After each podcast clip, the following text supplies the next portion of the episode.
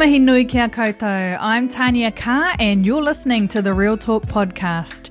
Here at Real Talk, we create space for authenticity, awareness, and making a positive impact on the world around us. Real talk, real people, real stories. Ngā mihi nui kia koutou katoa nau mai hoki mai ki te kaupapa kōrero Real Talk. I'm Tania Carr, and today in this episode, you are going to hear the truly empowering story of Paris Brown. Paris bravely took the stage at our Real Talk Mō Ngā Rangatahi event in Ahuriri, Napier, sharing her story of overcoming some massive obstacles in her life and being a driving force for our Takatapui community. Paris definitely inspires others to live as their true, authentic self. Now, it's important to note that there are some triggering subjects in this kōrero, so if you get triggered by this kōrero, there are some support contact numbers listed in the show notes for you to utilize. Here is Paris's story. Tēnā koutou whānau, ko haramai ki tēnei pō ki tēnei kaupapa tāhua. Ko tōku pepeha i te taho o tōku pāpā, ko orangi te maunga, ko whakakinui ārua te waiu, ko ngaitipu te hapu, ko te horo te marae, ko Ngāti Kaungani Tiwi ko Takiti me te waka. Ko tōku pepeha i te tau tōku māma, ko te awa pūtahi te maunga, ko te kaitai te awa, ko rongomarairoa te marae, ko Ngāti te hapu, ko Ngāti Kaungani Tiwi ko Takiti me te waka. Ko Paris James, ataria shāshā tōku ingoa, no whakaki me paranga hawa hau, engari kai ahuriri i uno hoana. Nō reira, tēnā koutou, tēnā koutou, tēnā koutou katoa. Hey.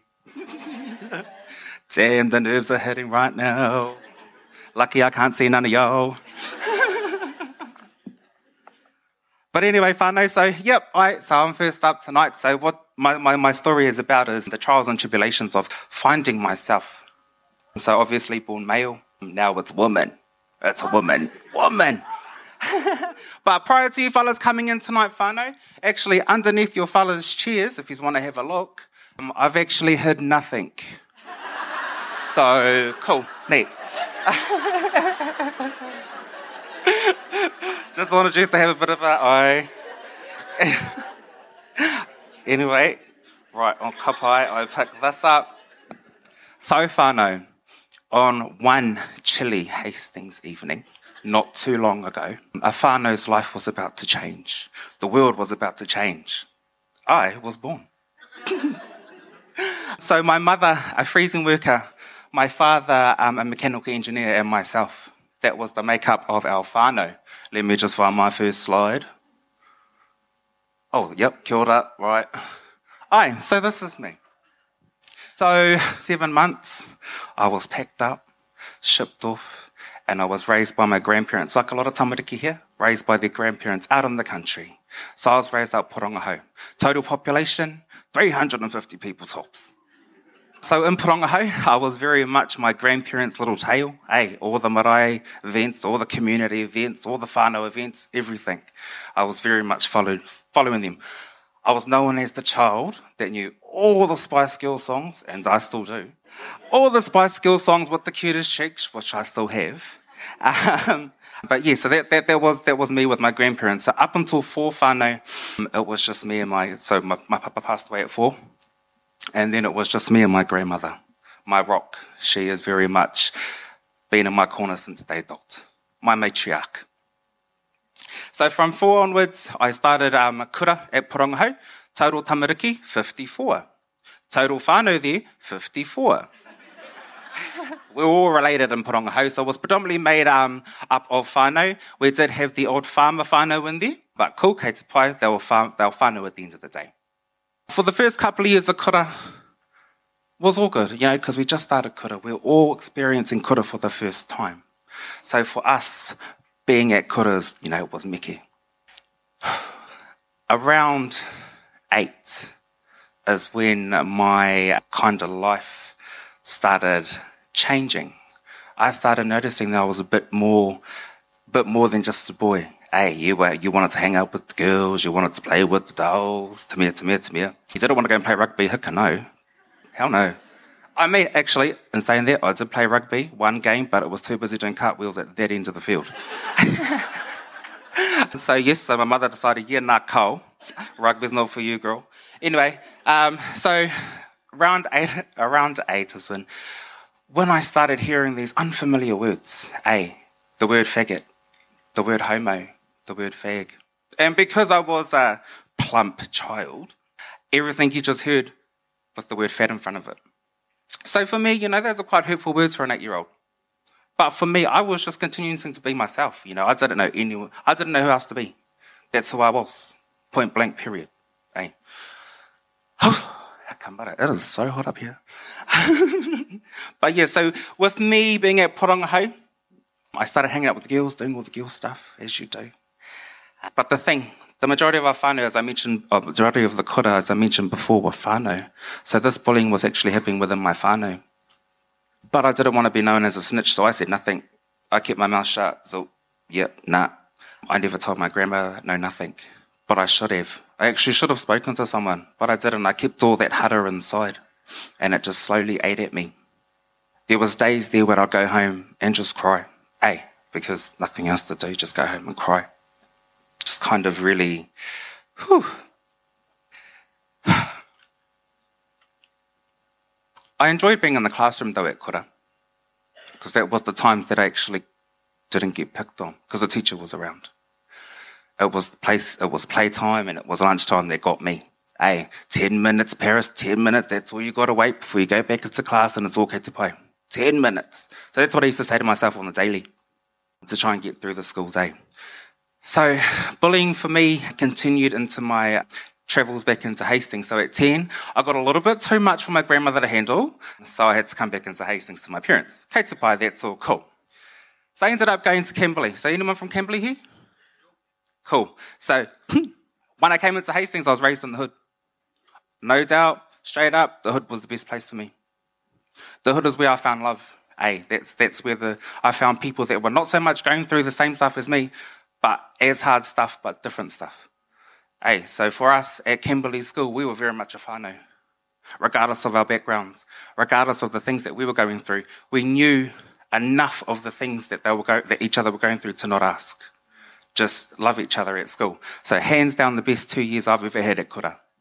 It was a place I could go just to be a kid, hey, just to be able to go and learn. Kimberley was the place for me. After Kimberley, I trickled down to Heretaunga because it's only down the road. Um, so I went down to Heretaunga intermediate. Heretaunga was a blur. For me, my new hellhole was the bus, the school bus. Hey, who catches the school bus? Or who's ever catched the school bus before? No, were you fellas at the back or the front? Yeah, girl. Mm-hmm. So for me, I was a front person. I wasn't cool enough to sit at the back. Hey, so that's where a lot of the remarks came from. Aroha mamakas. I don't have my markers.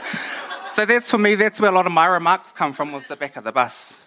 So I live seven Ks away from school. So at 12 or at 11, it was either you walk seven Ks to school and you walk seven Ks back, or you catch that hellhole of a bus. Girl, I chose to walk, but I lost no weight. Okay. I chose to walk just so I didn't get teased. Just so I didn't have to go through that half an hour of eh? Because then it all happened again once I got to Kura. I was going through a phase where I was a little bit more feminine than the boys. I was a little bit more, actually, sometimes feminine than the girls, you know? And I just thought that was normal because being in Pōrangahau, you're not really open to things like that because it's very much a small community, very much a small whānau, whānau community. Yes, so Heretaunga, after that, travelled to Karamu, Karamu High School which I wasn't really there for long. Karamu High School, well. what can I say, girl? Karamu High School actually wasn't too bad if I stayed there, but I didn't. So, because I believed right from primary to intermediate to beginning high school, I kind of started forming this hard shell around me. I started forming this shell where I kind of pushed people away from me, where I just, I, I was hard. I started hiding behind my mouth my mouth used to was my tool. to survive. And at the same time, my mouth was my savior, really. A lot of people actually, because of my size, they didn't actually realize that, girl, I couldn't fight. But because I was big, so no one really messed with me, eh? Because I was big. But at the same time, my mouth was, still is today. Uh, but my mouth was very much my tool to survive at Kura. So with high school, because of all the stuff that I'd been through, I adapted this, this ugly attitude. I adapted this attitude that, nah, school's not for me. I don't want to do nothing. I don't, I don't want none of that. So I never applied myself. Never applied myself to kura. I never applied myself to anything around that time of the age apart from smoking, drinking, to me, to me, to me. So I actually started smoking a little bit earlier than a lot of people in here. So sis used to sell them at, at school because that's how sis made your money, eh? So sis started selling smokes at school.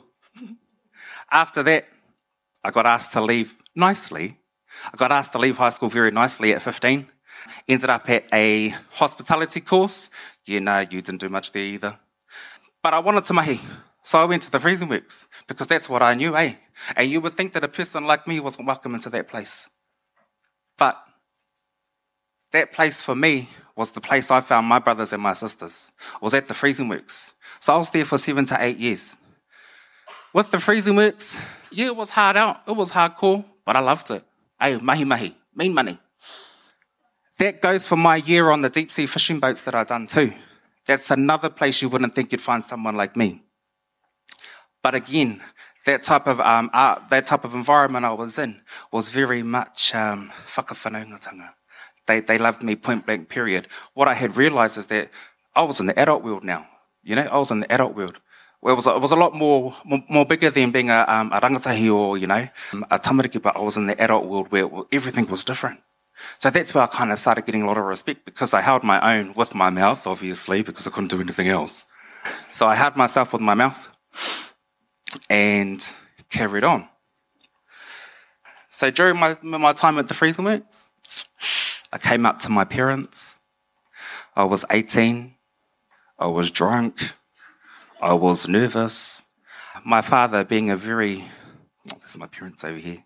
So my father being a very old school man, the disapproval, the, the, the disapproval, like the feeling of disapproval was high because my father being very much old school, raised old school. Came out to them. I told them, hey, I think I'm gay. They're like, oh yeah? Oh, well, we knew. I was like, hey? Well, why don't you fellas say nothing? They're like, well, that's not our at all. I was like, well, you could give me a heads up. They're like, no, no, no, no, no. That's, that's, that's your life. So yeah, no, fair enough, all good. So after that, I, I, was worried for nothing, okay? I was worried for nothing. Because what I should have realized is that my mum and dad had my back from the beginning. Because they had my, yeah, they did.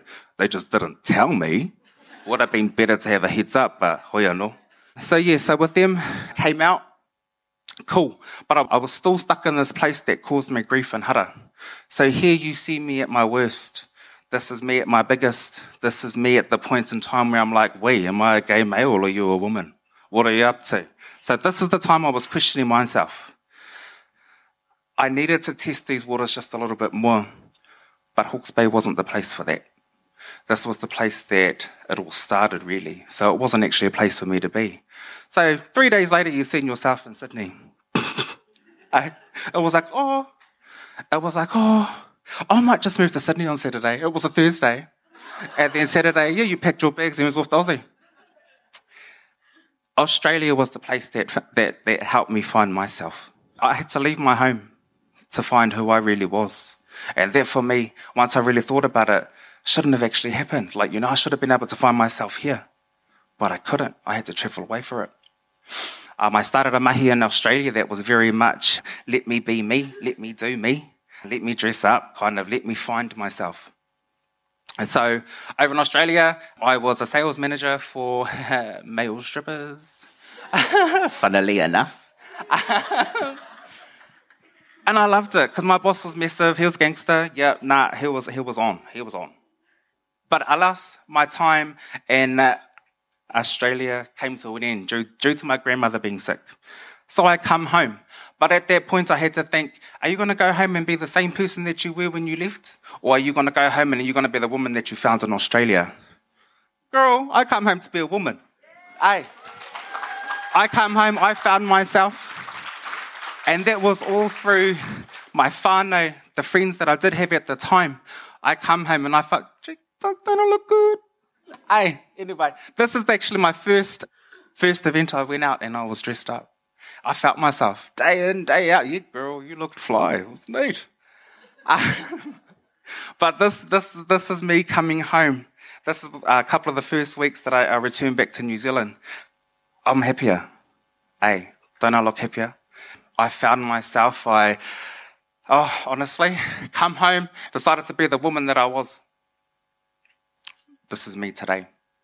Due to me finding myself and be able to, arohamai, understand who exactly I am, has actually helped me help our community. So here, whānau, 25th of June 2022 was the day my life changed. This was the day that Hawke's Bay held its first ever Twin City Pride Hīkoi. So when I was going through this and, and sorting all this out, hey, there was only six people. 160 plus whānau turned up for that day to walk for our community. We walked from just down the road all the way to Hastings. 21 kilometres whānau, hurka, it was neat. But it was hard out. 160 plus whānau come on that day. It was the best day of my life. For me, that's another birthday. It's, it's, it's a time where I can actually be able to give back to our hapuri and be able to help them find themselves. So I found myself. Now I'm here to help you find yourself. Hey, because at the end of the day, once you find yourself, you're truly happy. You're happier. You're better. You're a better person. You know, you can hold more, more conversations, hold more um, relations when you know who you are. I know who I am now, and that's due to this hapuri here with this, so kaupapa that we had here actually got a, a little bit more traction there than I thought. So Te Karere ended up on, on, a couple of the magazines around Hawke's Bay um, and a couple of the uh, websites. Even, that's actually how I come onto the stage here. Was because of this thing here. But it was the day my life changed and the day that Hawke's Bay is going to change. Because from here on out, I know my passion, my mission in life at the moment, or in life, is to help our hapuri, our takatapui hapuri of Te Matau a Māui. Hey, because there's heaps of us out there, whānau. And I'm only on Facebook, so if you want to holla, holla, all good. I mean, like, if you want me to help you, that's about it. like, you know, sophisticated woman, you know. Um, but I, this is my passion. This is my mission in life, whānau. If you ever go through what I went through or similar things, come and have a yarn, message me, let's have a cordial. I'm here to help you. Hey, kia ora whānau.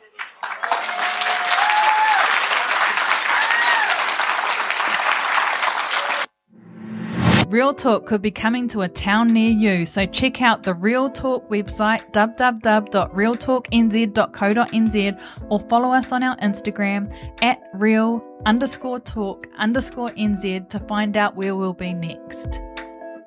I got you real talk.